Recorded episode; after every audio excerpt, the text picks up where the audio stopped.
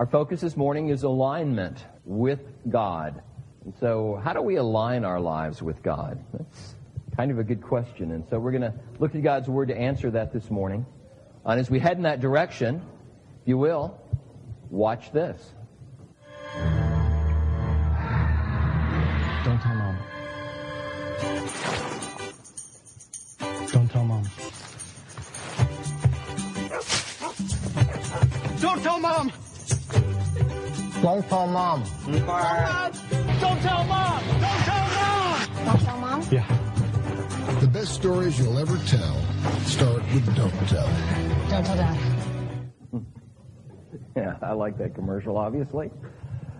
The only problem is if you're a kid in that family, you're not sure how to align yourself.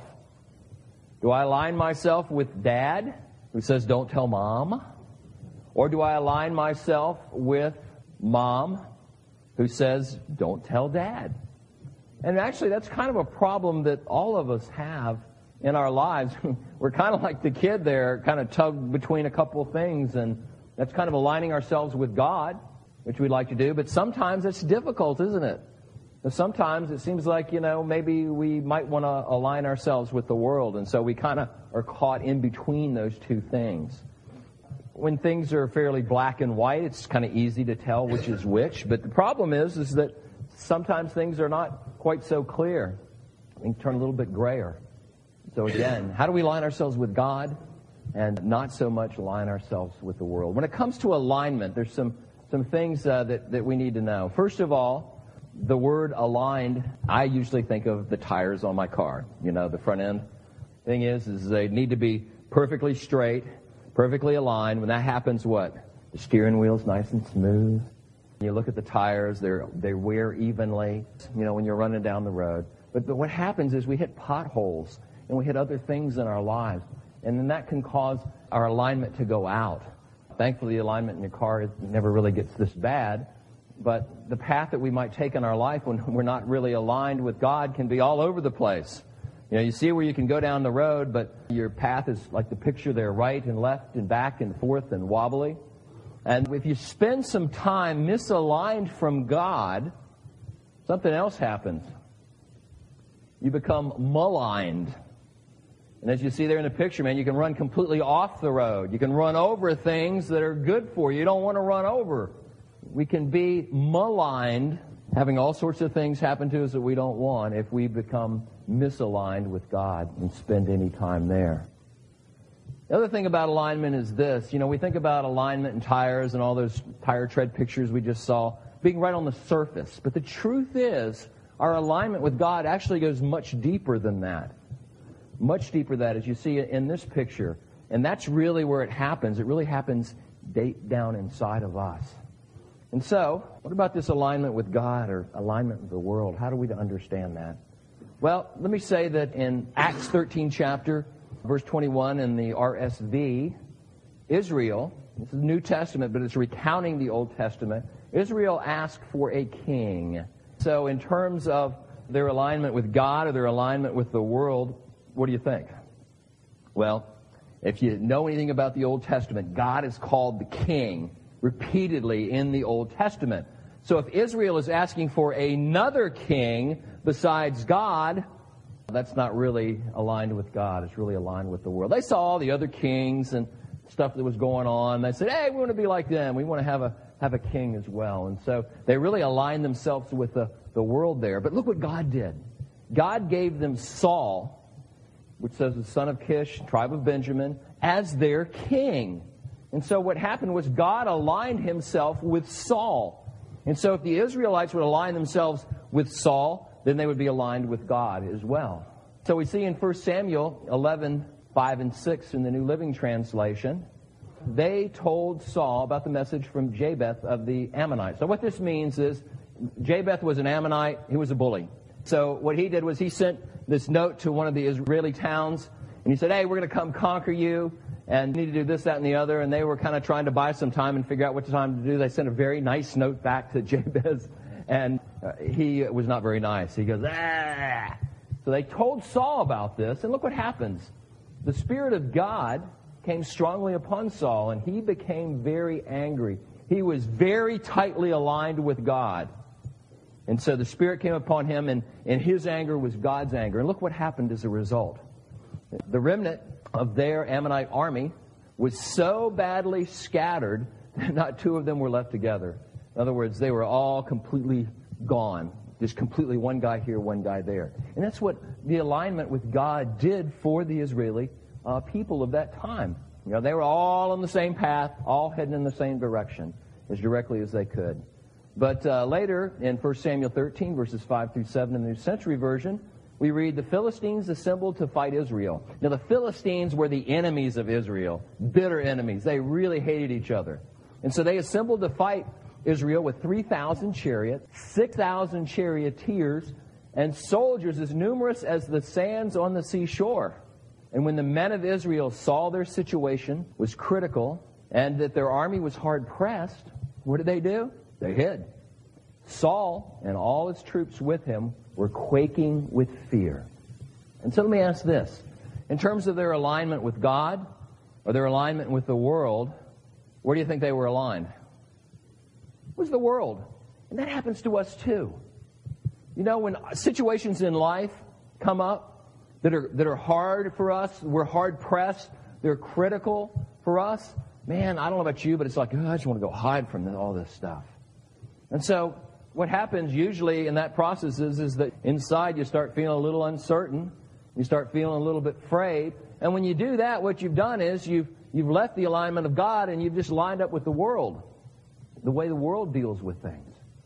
You know, inside when you're really upset about something, you, don't you feel that? Just those wiggly lines in, in terms of the path that you're, you're on and what you're looking at. And you'll notice that those lines on that road there too, you know how long it would take to get to the end of that? takes much, much longer.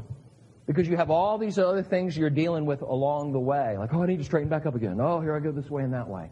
And so, as we see in 1 Samuel 13, 8 through 10, and verse 13, continuing in the New uh, Century Version, Saul waited seven days because Samuel said he'd meet him, but Saul did not come. So you see, he's waiting here. Incredible army in front of the Philistines. They're all scared to death. They're all aligned with the world. And Samuel had said a week before, like, say, like noon a week from today, I'll meet you out there, okay? We're going to get you guys lined up with God really, really tight. I'm going to go and offer a sacrifice. God is going to be with you guys. Everything will be going straight ahead, and you will be able to conquer them, no matter what you think. You'll be able to conquer them. So noon a week later goes by, and you know what's going on. Saul's going like, it's noon. He's not here so what happened was the soldiers then began to leave. Probably about, you know, 1 o'clock, 1.30, 2 o'clock. They're going, eh, he's still not here. And some are going, I'm out of here. I, I, I can't take this. And they were so aligned with the world, they were drawn away. And so Saul saw this happening going, oh my goodness. He said, bring me the whole burnt offering and fellowship offering. You see, that's what we do. When we are aligned with the world and things get tough, it's like, how am I going to fix this?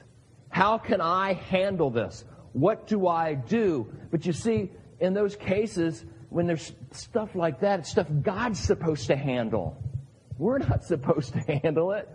God's supposed to handle it, but when we're aligned with the world, somehow, you know, we're all over the road, the path there, and so we say, well, bring it to me. Bring me the whole burnt offerings, he said. And so then Saul offered the whole burnt offerings. And just as he finished, Samuel arrived and said, you acted, and I double underline this with red, foolishly. You acted foolishly. And here's what that looks like. They were scared, they were afraid. You know, they're all over the place in terms of their path and what they're feeling inside.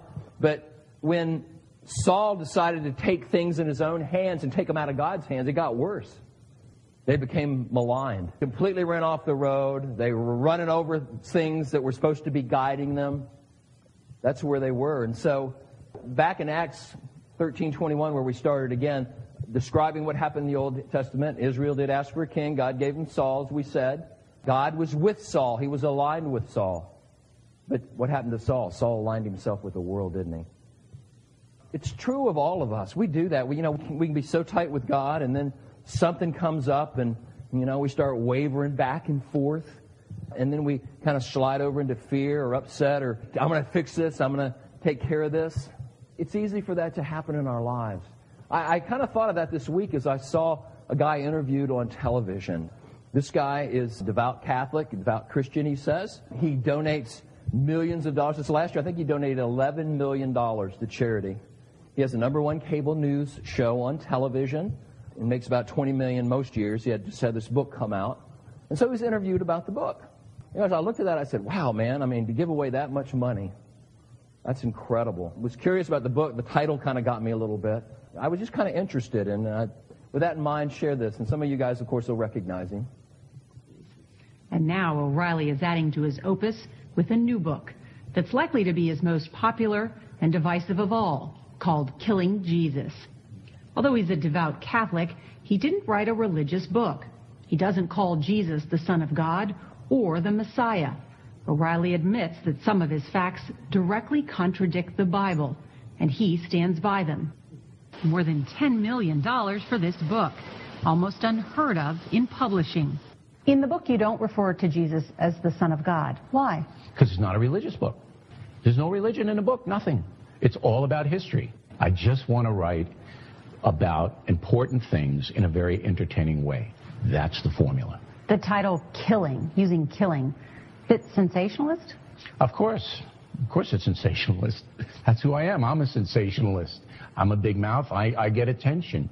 In this world, you have to, if you want a mass market presentation, you have to get attention. Do you think people will be surprised to learn about Jesus? That he was uh, a regular guy, very afraid, very afraid. What do you mean, very afraid? scared to die, scared to be uh, put on the cross, and that he got angry, and that he was a little violent, and that he was a man. He was upset with people of his own faith. Absolutely. He was, he was upset that the Jews were taxing, overtaxing, and extorting the folks. And that story is important to tell because it explains why so many people wanted him dead. That's the crux of the killing Jesus theme is that there was a reason he was executed, not that he was saying he was God. Droves of people said they were God. But now, when you interrupt the money flow, now you're into territory where they got to get rid of him. Killing Jesus examines the final days and final hours before Jesus was crucified. O'Reilly writes Jesus was just 36 years old. You include two quotes from Jesus on the cross, but not the most famous one. Father, forgive them, for they know not what they do. Why not? We don't put in things that we don't think happened. But, Bill, you know what people are going to say. The Bible says that Jesus said on the cross, Father, forgive them, but Bill O'Reilly says that's not true. So I should believe Bill. So is this the gospel according to Bill? This is best available evidence according to Bill. O'Reilly does give a lot of money to charity including, he says, a million dollars a year that he makes flogging factor products every night on his show. Yeah, amazing. Uh, and I heard he gives all the money. His, this is his third book, gives all that away. So that $10 million he would give it away, plus, plus the other million. It's just kind of interesting. Is he aligned with God, giving away that much money and being a Catholic and a Christian? I would say yes. But then you look at the book and you're like, hmm, you know, is he aligned with the world or is it God or is it both? And I think that's probably the answer. I think we all have that in us. But it's not my place or any of our places to, to judge each other. I just thought it was really interesting as we were talking about alignments.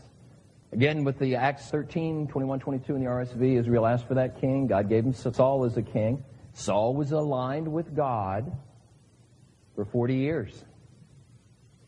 But then after that, what happened. We've already seen he aligned himself also with the world. And he would go back and forth. He would align himself with God and things would be great. And then he would align himself with the world and things would be not so good. And the same thing in our lives. When we look at situations and circumstances that, that are out there for us, we tend to do the same thing. But look at this. Then he had him removed. What happened after 40 years is God removed Saul from being king. You could say for Saul, the wheels came off. You might say for Saul, his kingdom was a train wreck. Samuel, lamenting on that, God said to him in 1 Samuel 16:1 in the NIV, How long will you mourn for Saul, since I have rejected him as king over Israel? you see, Samuel was tight with Saul in, in many ways. He, he, throughout those 40 years, told him what God was telling him to do and to say. And so he really had a lot invested in Saul. And the same thing happens with when we have ourselves invested in something. It can be a relationship, it can be a job, it can be a dream that we have. It can be anything. But when we invest in something and then something happens with that, man, it, it hurts us to the core too, doesn't it? And so, too, we often, before we go to God and align ourselves with Him for His help and His comfort uh, and His direction, we spend some time over having a little pity party, don't we? Well, that was what was going on with Samuel because he was rejected as king. And, and God kind of said to him there, like, hey, get over this, okay? You know, you're looking at this thing from the world, not looking at the thing as I see it. And so Samuel was doing this, going like, oh man, this is going to be a train wreck ahead. I can see it. This is bad. This is horrible. But God said to him, fill your horn with oil and be on your way. And the oil was for anointing a new king. And so in, in saying be on your way, he was saying, pick yourself up from where you are and begin heading in a new direction. Don't just keep sitting there and mourning. Don't sit there with a pity party. Uh, don't s- just sit there overcome by all this stuff. Get up and start moving on your way. In doing that, he moved from being aligned to the world being lined back with God. So fill your horn with oil, be on your way. I'm sending you to Jesse of Bethlehem. I've chosen one of his sons to be king. Invite Jesse to the sacrifice because I want to show you what to do. You are to anoint the one I indicate. And you see, he slid back over on God's side there, going, okay, I can do that. And so he went in 1 Samuel 16, 6 in the NIV. They arrived. That means, of course, Jesse, because he'd sent word saying, hey, come with all your sons. I'm going to meet you. Samuel met with him. They arrived at the same time. And he saw Eliab. This was Jesse's oldest son. Because remember that time, typically, the oldest son was the one that things were bestowed upon. He was handsome and rugged and, you know, all the things you think of a king. And so Samuel's going, cool, all right. Surely this is the Lord's anointed right here before me. Surely, surely, surely. And then God says to Samuel, don't consider his appearance or his height, for I have rejected him. And can't you just feel that in Samuel? Huh? God, what are you doing? You ever, you ever do that? God, what are you doing here? And when you start asking that, usually you move over here and you explore that on your own. You know what I mean? Like, oh, I guess he doesn't like me, or he's, he's mad at me, or I guess because of this happened, now, you know, I'm going to have to suffer. You know, all that stuff goes on. That's what happened with uh, Samuel here. He moves over to the side going, oh, geez, what is going on? And God tells him, He said, the Lord does not look at the things people look at. People look at the outward appearance, but the Lord looks with the heart. And as he shares that, Samuel goes, oh, okay. Same is true for us. To be aligned with God, it's a heart thing. Is when you're aligned with God's heart, you see differently, you feel differently, you're able to, to receive His comfort, you're able to receive His strength quite differently than you do when you're aligned over here, when you're looking through your eyes at the appearance of things and how big or small things are. Is what that does, it just drags you back into the world. But God says to Samuel here, the Lord looks at the heart. And what that means is, is that our hearts are to be aligned with God's. Is when your heart's aligned with God, again, you see things differently, you feel things differently, you're able to be comfort, you're able to be strengthened in a completely different way. And continuing in 1 Samuel 16, 8, 9 in the NIV, then Jesse called Abinadab. So he was the, he was the second son, okay? Second son in line, called Abinadab and had him pass in front of Samuel. But Samuel said, The Lord has not chosen this one either. And then Jesse had his third son in line. Shammah passed by, but Samuel said, Nor has the Lord chosen this one. Seven sons Jesse had in verse 10 had seven of his sons pass before Samuel. But Samuel said to him, The Lord has not chosen these. And, and here Samuel's probably going again, like, Okay, Lord, you told me to come here. I got up, you know, I'm been aligned with you. I'm doing what I think you want me to do here. But, you know, there's nobody to anoint. You said none of these. You ever have that happen? You feel like, you know, you've, you've, you've overcome something, you're heading in the right direction with God, and it's like, yeah, it's going on. And then you get to a place and stop. The door's closed. Can't get around. That's where, that's where uh, Samuel was right now. And I thought Jesse was here with me. I thought Jesse and I are on the same page, God, going in your direction. 1 Samuel 16, 11, and 12, continuing on in this in the NIV. And so Samuel asked Jesse, Are these all the sons you have? Jesse sits there for a minute. Well, you know, they're still the youngest. He's tending sheep. It exposed where Jesse was. I'm going to bring all my best kids. I got that one little runt, David. Samuel sits there and goes, I get it. He and I are not on the same page. We're not aligned anymore, and he's certainly not aligned with God. Samuel says, Send for him. He's the one. We even think about that about ourselves, don't we? Am I good enough for this? Do I have the skill for this? Am I aligned the way I need to be for this with life and with others? Sometimes we think about that before we think about, am I aligned with God on this? This is really what God wants me to do. Because when we do that, as Samuel did there, something happens. Acts 13:22 in the RSV, God raised up David to be their king. You see what happens is when we align ourselves with God, God raises us up. God picks us up. God lifts us up beyond where we are when we're aligned and stuck and chained to something in this world. And we see this with David, because right afterwards, Goliath, who was from Gath, came out of the Philistine camp, and he was over nine feet tall. Think of the contract he could have gotten in the NBA today. I mean, you know, most of the normal guys are just a little over seven, you know, so wow. So this guy's were nine feet tall. Goliath stood and shouted at the ranks of Israel, Choose a man and have him come down to me. If he is able to fight and kill me, well, we will become your subjects. But if I overcome him and kill him, you will become our subjects and you will serve us. And so, where do you think Israel is in terms of their alignment with God or their alignment with the world at this point? They're pretty freaked out. They are aligned with the world. The fear's got a hold of them, and they just can't see anything else.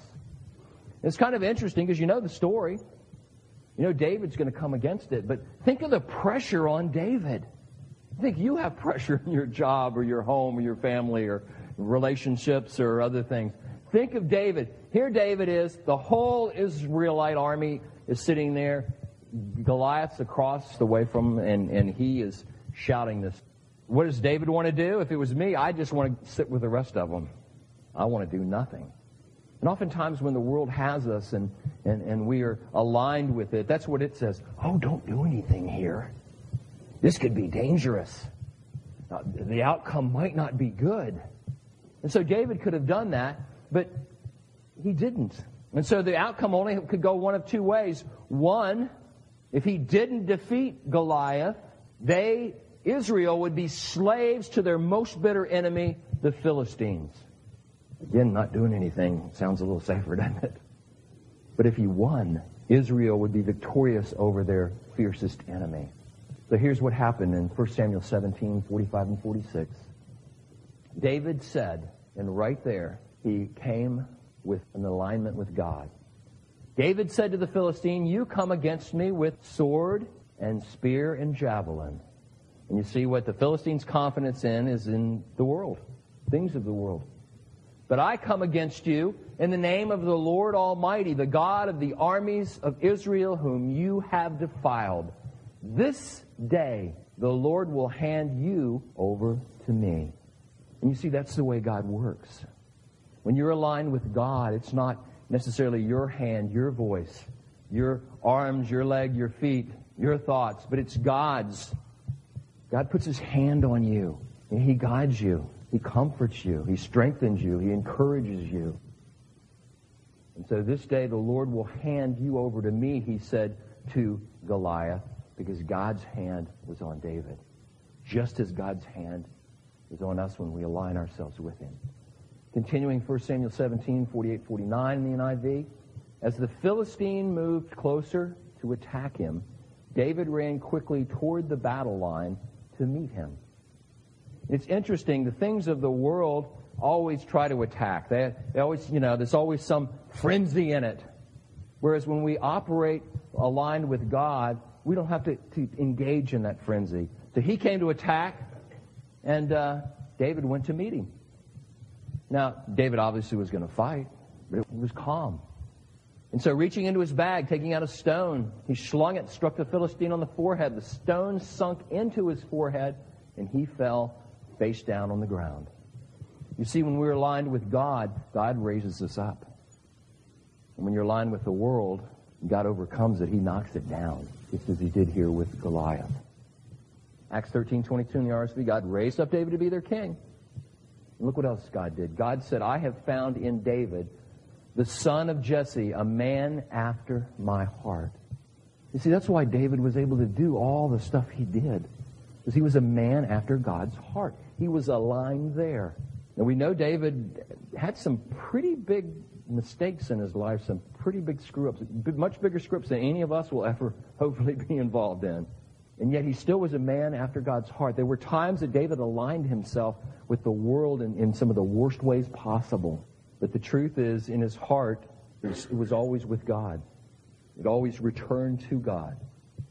And so I don't know what you've done or where you are in your life or what's going on, because you can always come back and align your heart with God. And it's such an awesome thing to align your heart with God. It's not just help, it's not just encouragement, it's also joy. It's also fullness, it's also fulfillment. And this is maybe a different kind of way of illustrating it. But I want you to view this woman and this man, this guy and this gal, who are aligning their lives together in marriage. I, want you to watch as they travel down this path together. This is a guy proposing to what's going to be his wife. It's one of those things where there's going to be a lot going on on the big screen, but down in, in the lower left hand corner, right over here, really watch that and watch the woman because what you see is sheer joy, a sense of surprise, a sense of excitement. And let me say, when you align yourself with God, it's the same thing happens. There is great joy in your life. And there's a lot of surprises in your life, too, that you can't normally see if you're over here aligned with the world. And not only when you align yourself with God, are you blessed, is it joyous and fulfilling and surprising, but it's also joyous for those around you is an illustration of that alignment with God and what Jesus is talking about here with joy. Picture yourself in that situation with God as that young woman is with the guy that she's aligning her life with. So watch that lower left corner and see what this means.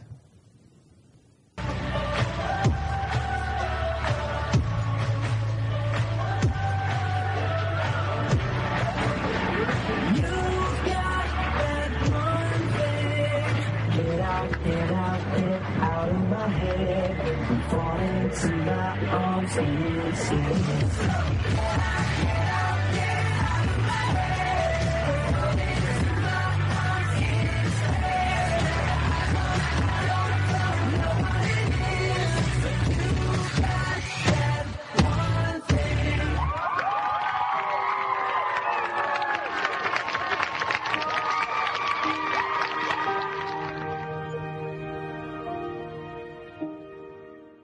See, God does that with us. He writes letters to us all day long, lays them out before us in life. He says, read them because as you read them, you'll become closer to me, more closely aligned with me. Jesus said, These things I've spoken to you that my joy may be in you and your joy may be full. Did you see the joy on her face? The surprise on her face?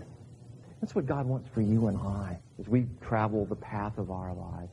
That we might be so aligned with Him that our, our hearts would see as He sees, that our minds would think as He thinks, that we would be able to have the fullness of His joy we see in Jesus.